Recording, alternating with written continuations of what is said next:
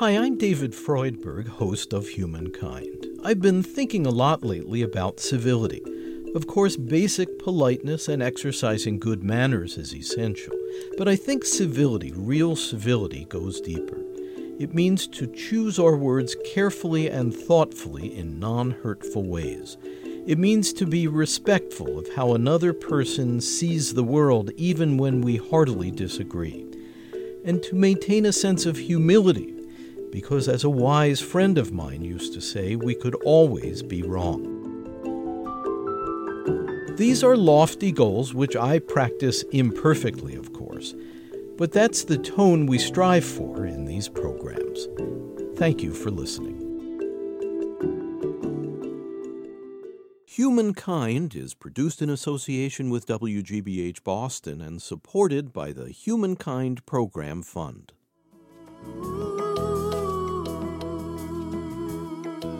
It's the most miserable experience a child can go through. It feels worse than having a teacher be angry at you. It feels worse than failing at your schoolwork. Um, it's probably the most awful thing that you can experience on a day to day basis. As schools grapple with widespread bullying, how can they do a better job of teaching kindness to kids? You're listening to Humankind. I'm David Freudberg.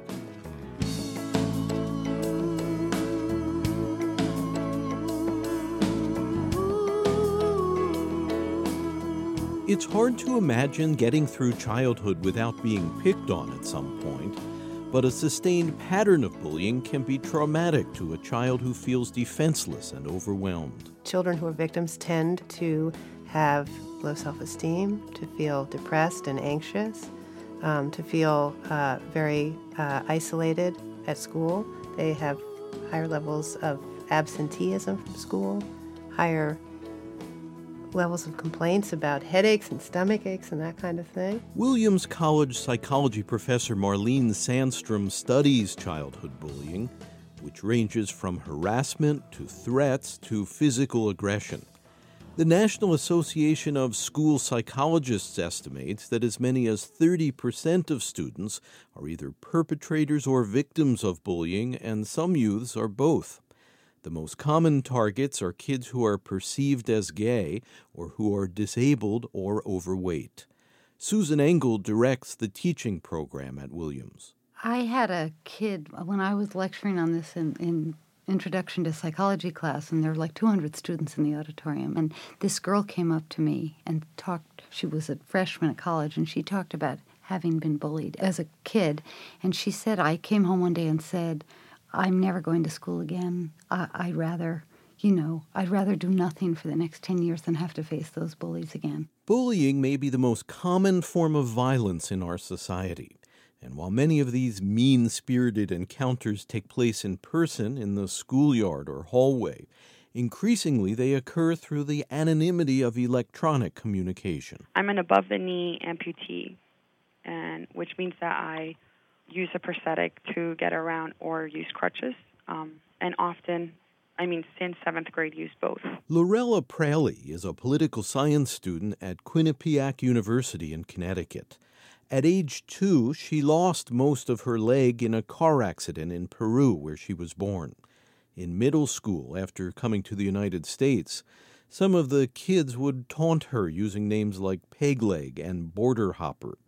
Then it started popping up in messages on her computer. I would get into these conversations, then I would block the person, and then another name would pop up. Um, you know, and along with that came profiles, right? And it would say names. It would be my name, um, gadgets, peg leg, location, border hopper. Um, you know, and then you would block it, and then another one would come up. Um, and I, after about a week um, or a little maybe a little bit longer, I printed I would print out all of these conversations, uh, which is when I brought them to school, and um, you know talk to the people at my school, and then the police got involved, um, and and that's how it I guess stopped. Were you ever able to identify who was sending these messages? Yeah, yeah. That, that I mean, I, that was common knowledge from the beginning it was a person in a year ahead of me. So this was I was in seventh grade, and this person was in eighth grade. so this was happening online, but she was also in my school. Um, and I have a very clear memory of going to school, and the buses were lined up as we were walking out, and she would start to imitate the way I walk, and I have somewhat of a limp when I walk, um, and then screaming to me, "Just go back to where you came from," um, and that was, I, I think that was the hardest out of you know, aside from feeling like I couldn't get away from what she was saying um, online, then I was also confronted with this at school. In recent years, Lorella has participated in an anti bullying program established in 1995 by the Anti Defamation League, or ADL. It has helped her to learn about the problem of bullying and potential solutions. I was embarrassed and, um, to some extent, ashamed um, and wanted to keep it private, right? So I didn't go home and discuss this with my mother. I wanted to just take care of it on my own and make it go away, which I think is it's it's a common feeling by those who experience bullying. I'm curious to know what your reflections are on on why somebody might be motivated to pick on somebody, especially sure. especially somebody with a disability, in such a, a heartless way. Mm-hmm you know, I think um, also from ADL training, I've gathered that uh, you know they are struggling. So the bully isn't bullying you because he or she is happy with themselves or with their lives.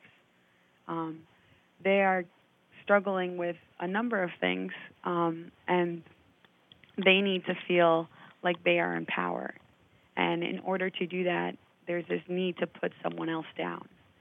Um, so, you know, as as I think about it, I um, I'm I'm sorry that maybe I couldn't see that at the moment. I was very young, and that I couldn't see that this person really needed help more than what she, you know, not so much that she wanted to hurt me, but that um, she was struggling with a number of things. Lorella Praley believes in effective intervention by adults and others in the school community to protect children who are being intimidated and frightened.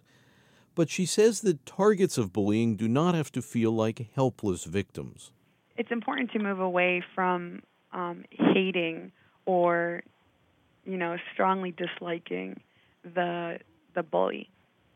Um, and it's it's hard. It's hard to be the bigger person or to um, rise up to essentially what we're called to be, who we're called to be, and what we're called to do, which is to to see others not for their weaknesses or uh, to recognize their struggle and to want to extend a hand. Um, and I think that is difficult. Um, with, even in the case of somebody who's sort of tormenting you, especially in that case, right?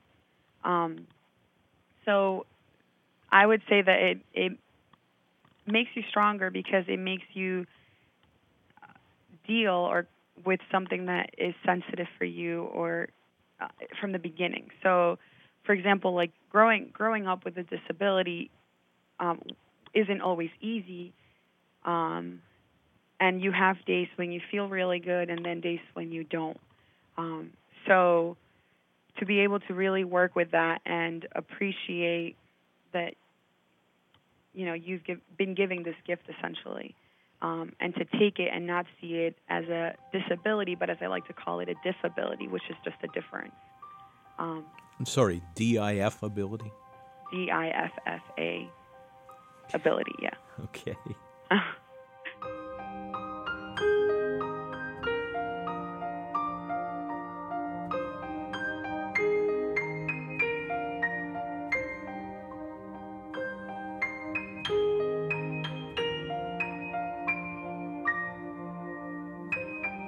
According to the investigation, the harassment occurred while she studied in the school's library around lunch period, walked in the school's hallway near the end of school day, and after school as she walked on Newton Street toward her home. District Attorney Elizabeth Scheibel in Northampton, Massachusetts, announcing criminal indictments against six South Hadley High School students in March 2010.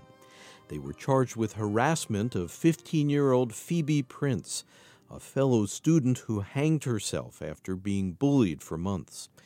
The incident led to passage of a state law mandating that educators report incidents of harassment and be trained in bullying prevention. What I would hate to see, though, is that bullying as a problem becomes another binder on the bookshelf, along with the same the safe sex binder and the reducing and the say no to drugs binder.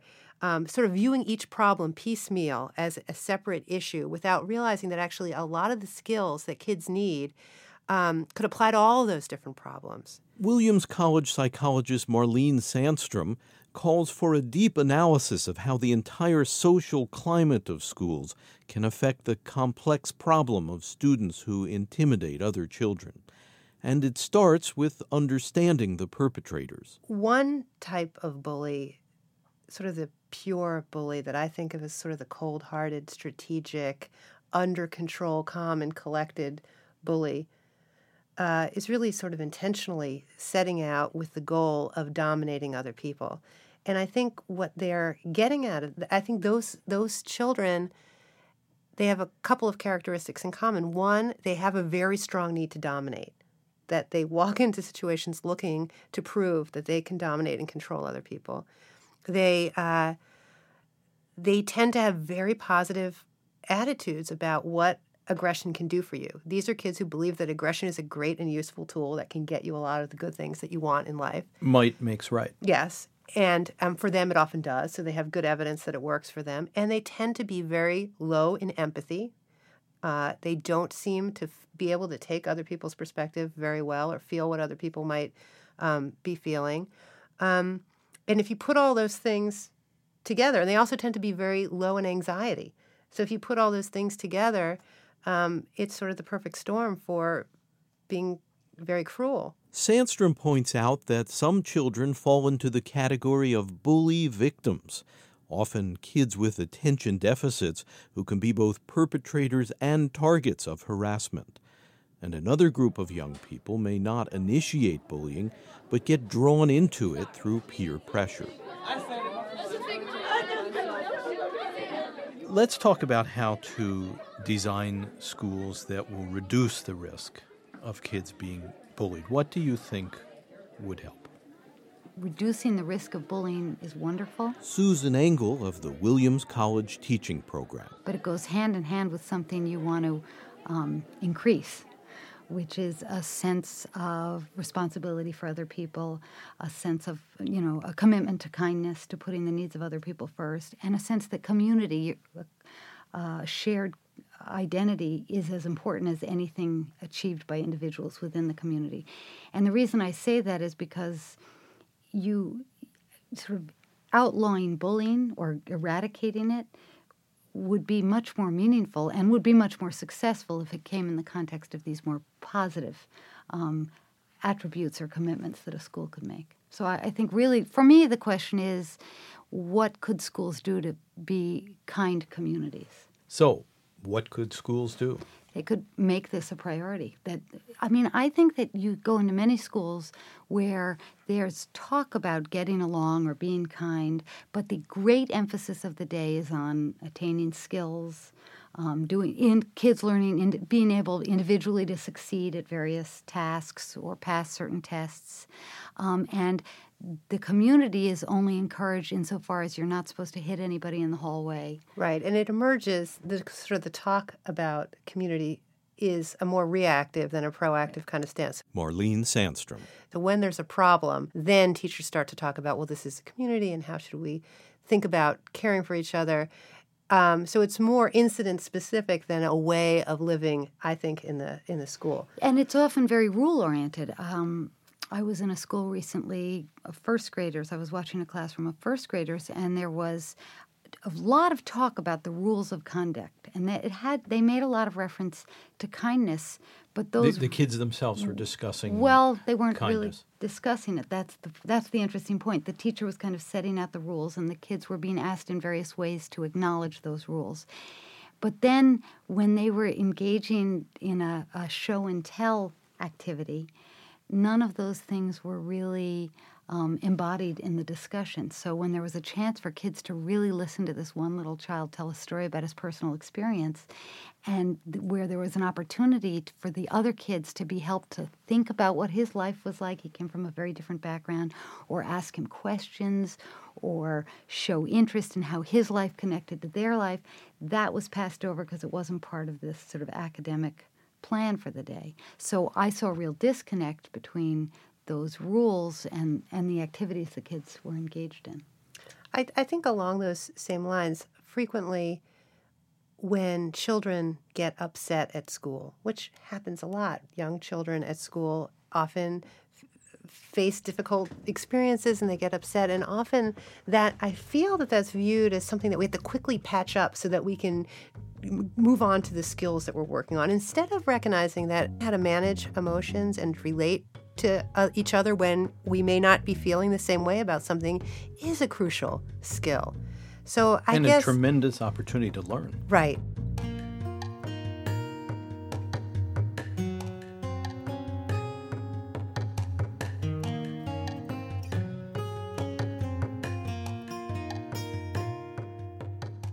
We're talking with Williams College psychologists Marlene Sandstrom and Susan Engel.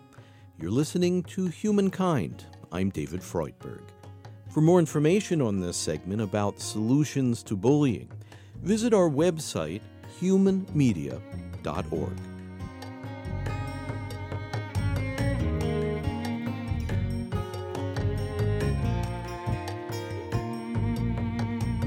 what I think of as a starting point is a school where um, learning how to regulate emotions and learning how to solve problems and learning how to maintain relationships with positive relationships with people that that is on equal footing with learning about spelling words and that kind of thing. And I don't think it's always a matter of choosing between a discussion about your feelings or a discussion about the subject matter. I happened just this morning to watch this amazing history class. It was a high school history class. And the kids were it was a wonderful class and the kids were had read about the French Revolution. And they actually were having a discussion about rules, why a government imposes rules. And the teacher very skillfully brought it around to groups that they had at school that might have rules and what function the rules played. And the kids started to talk about how rules are a way that an authority can maintain order. And when rules are about fairness and when they're just about consistency and maintaining order. And although they weren't talking about they weren't self-regulating in the way that you're talking about and they weren't no one was focusing on a particular kid and his or her feelings there was a wonderful connection between the subject matter which was the french revolution and issues that have to do with how they get along with each other how they live together in a in a place with grown-ups. And I, that was very spontaneous. I just happened to trip upon it. But it was people should pay attention to that kind of um, class because there are clues in that kind of a class about how how we could be doing things better. there's really multiple levels at which this kind of social emotional learning can be enhanced at school. The one one level is sort of at the level of individual children, helping individual children who are having difficulty with their emotions or recognizing their impact on other children. The second level is what you were talking about, actually content area that has clear implications for how we get along with each other and how we think about what's fair and just and what does respect mean and how do we celebrate differences. You mean, for example, a story in literature where this would be explored? uh, civil rights leaders and all kind. I mean, history is rife with all kinds of examples And of fiction. and fiction. Um, so there's the content piece of it, where you actually draw in from literature and other places content that clearly relies on these issues of uh, social and emotional skill. But the third level, which I think is really important, is actually thinking about how you structure your classroom and the way that you teach, using strategies that that scaffold and actually really kind of force children to use those skills. So, putting children in work groups where they have to um, cooperate with each other in order to complete a task, for example, that strategy's been around for Since 19 1960s, 70s Yeah, early the jigsaw 60s, yeah. classroom or uh, cooperative learning, um, insert, you know, uh, experiential learning, service learning, those kinds of things that the, just the way that children are learning brings all those skills to life. Schools face intense societal demands. On the one hand, they're under growing pressure to produce academic achievement as measured by standardized testing, and on the other, to perform in an atmosphere often characterized by fiscal austerity. And according to Susan Engel of Williams College, this adds to the general strain of modern public education. A lot of the ways we structure life in schools are not very conducive to sort of kindness, um, collaboration. Bells ring all the time and interrupt what people are doing and saying. Kids are, you know, sort of shuffled around. Rooms are kind of in, inhospitable. A kind of a harshness to it's it. It's kind of harsh and it's arbitrary. Often, lunch periods, my newest pet peeve, kids aren't given a chance to sit and really talk over a meal. Um, and or talk with adults. There are very few moments in many classrooms or schools for people just to have time with each other, uh, particularly not just kids with each other, but grown ups and kids to talk uh, and develop relationships. So, a school that puts relationships at the center is going to be in a much better position to enact some of the ideas that we've articulated than a school that thinks of that as an afterthought, you know, that makes that an afterthought or sort of uh, you hope that that comes around the edges.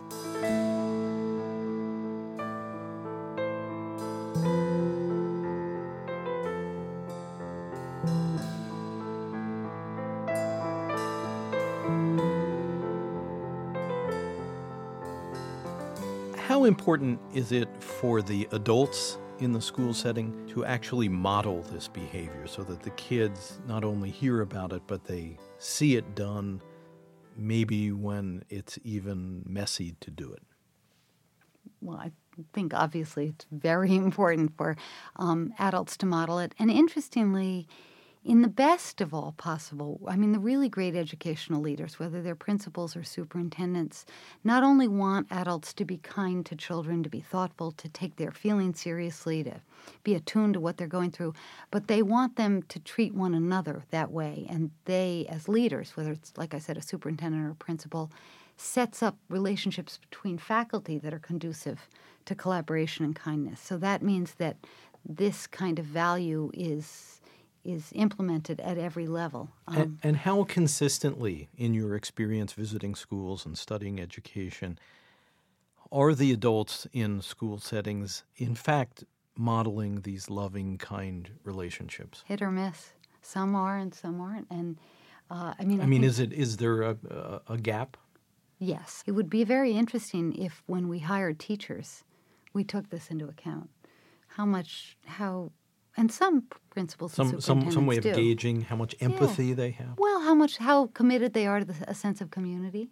I mean you know you could be not that empathic uh, you're, because people are born with sort of natural levels of empathy i think. And i know it can increase through training but but you take a group of adults some are going to be more empathic than others. I feel what you mean. Yeah we'll hire you then as a teacher. But whether you're empathic or not you could be really committed to a school being a community, in your classroom being a community. And I would think that would be an interesting thing to look for when you're hiring teachers. Do you really think that the skills of kindness can be taught? I absolutely believe that you can teach kindness. And I think the biggest, one of the biggest motivators is to have a, a peer group where that's the norm. And I actually think most children are kind. There's always going to be a few kids that seem very hard to reach and have very sort of dark ideas about relationships and other people. But that's not most children. Most children uh, are very compassionate and eager to spend time with each other and happy kids with pro social ideas. I think that one of the things that would make the most difference in terms of teaching kindness is for those kids to stand up a little bit more for those values that they already have. I think the way that schools operate now, the kids that are not particularly pro social wield way too much power.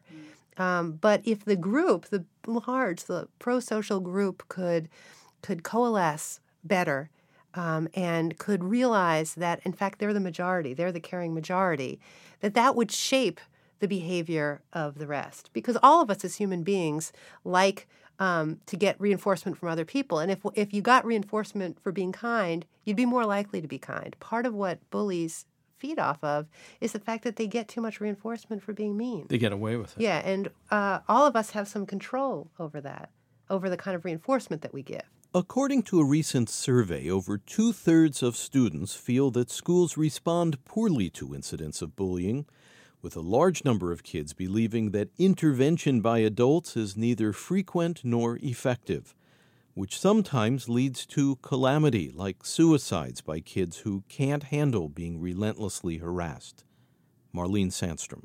Often it's sad, um, but true, that tragedy is sort of the window into opportunity. And that's what happened in Norway um, in the early 80s when Norway made, had a national campaign and really uh, reworked the way their schools functioned in an attempt to reduce bullying. That was in response to a tragic triple suicide.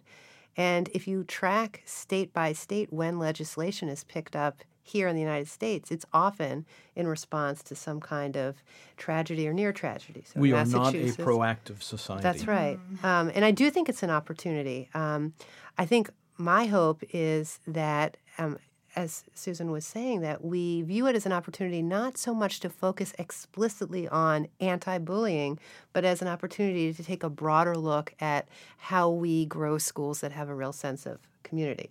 So tell us a little bit about what happened in Norway and whether it was effective. Well, there was a psychologist um, from Sweden, Dan Olweus, who was one of the first psychologists to study bullying. It was called mobbing and he said, I think what we need to do is take a whole school approach here. We need to get everybody on the same page, which means school administrators and teachers and parents and students and the, folks that are outside during lunchtime and the recess aides and the bus drivers. So everybody that's coaches that's spending time with kids. And he went into all the schools in Norway and had kids and teachers report on how much bullying was going on. Turned out to be quite a bit. He built um, classroom meetings where teachers spent time working with students on a regular basis, talking about their social interactions, which fits in with what we've been talking about, about paying more attention to how kids relate to each other. Um, increased supervision at schools, which is something that um, we really need to do in this country. There just needs to be more grown ups spending time with kids, particularly in unstructured time. I think it's fascinating to notice that in, in, in American schools, often when in between periods or when there's unstructured time, the adults quickly congregate with each other mm. and the kids congregate with each other, but you don't see a lot of mixing. In, in Norway, there's a lot more adult mingling with kids, spending more adults spending more time um, with kids.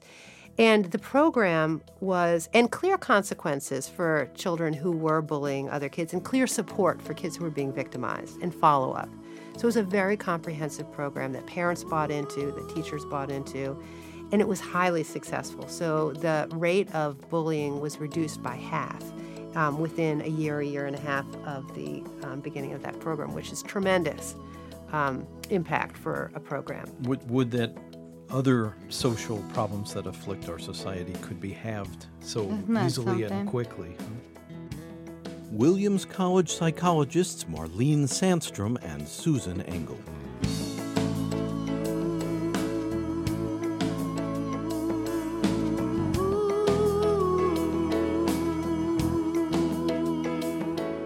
You're listening to Humankind. I'm David Freudberg. Studio recording by Antonio Oliart. Editorial assistance from Thomas Royal. Webmaster Brian K. Johnson. Special thanks to WFCR and WNNZ in Amherst, Massachusetts, and to Tony Buck. Our program is produced by Human Media in association with WGBH Boston. Program development provided by Shart Media. To purchase a CD copy of this program, please call 1 800 5 LISTEN. That's 1 800 5 L I S T E N. Or visit our website where you can also obtain an audio download of this and our other programs and can hear selected episodes free. You can access free written materials related to this program as well. Our web address is humanmedia.org. Again, if you'd like to purchase a CD copy of Humankind by phone, please call 1 800 5 LISTEN, and our web address is humanmedia.org. This segment on solutions to bullying is Humankind Program number 154. The executive producer is David Freudberg. This is Humankind. To hear more episodes of Humankind, you can subscribe to our free podcast on iTunes, Stitcher, or your preferred podcast player. A new episode each week. The podcast title is Humankind on Public Radio. And if you enjoy this program, be sure to leave us a kind review at iTunes and Stitcher. If you want to support the program, please visit humanmedia.org. And at the top of the homepage, click on How You Can Help. Again, our web address is humanmedia.org. Thanks.